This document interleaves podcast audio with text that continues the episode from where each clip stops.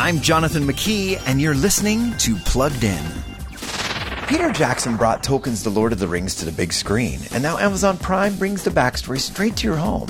It's a prequel known as Lord of the Rings The Rings of Power, where a younger Galadriel searches for a wicked guy named Sauron. My brother gave his life hunting the enemy. His task is now mine. The series still feels like the Lord of the Rings we're used to. There's swordplay, violence, and many frightening creatures. But despite some early rumors to the contrary, so far there's no explicit sensuality. Families can also expect spiritual content similar to what we saw in the movies with godlike creatures, magic, and the battle of good versus evil that Tolkien wrote so well. A good springboard for conversation in many of your homes. Before streaming the latest shows, visit pluggedin.com slash radio. I'm Jonathan McKee for Focus on the Family's Plugged In.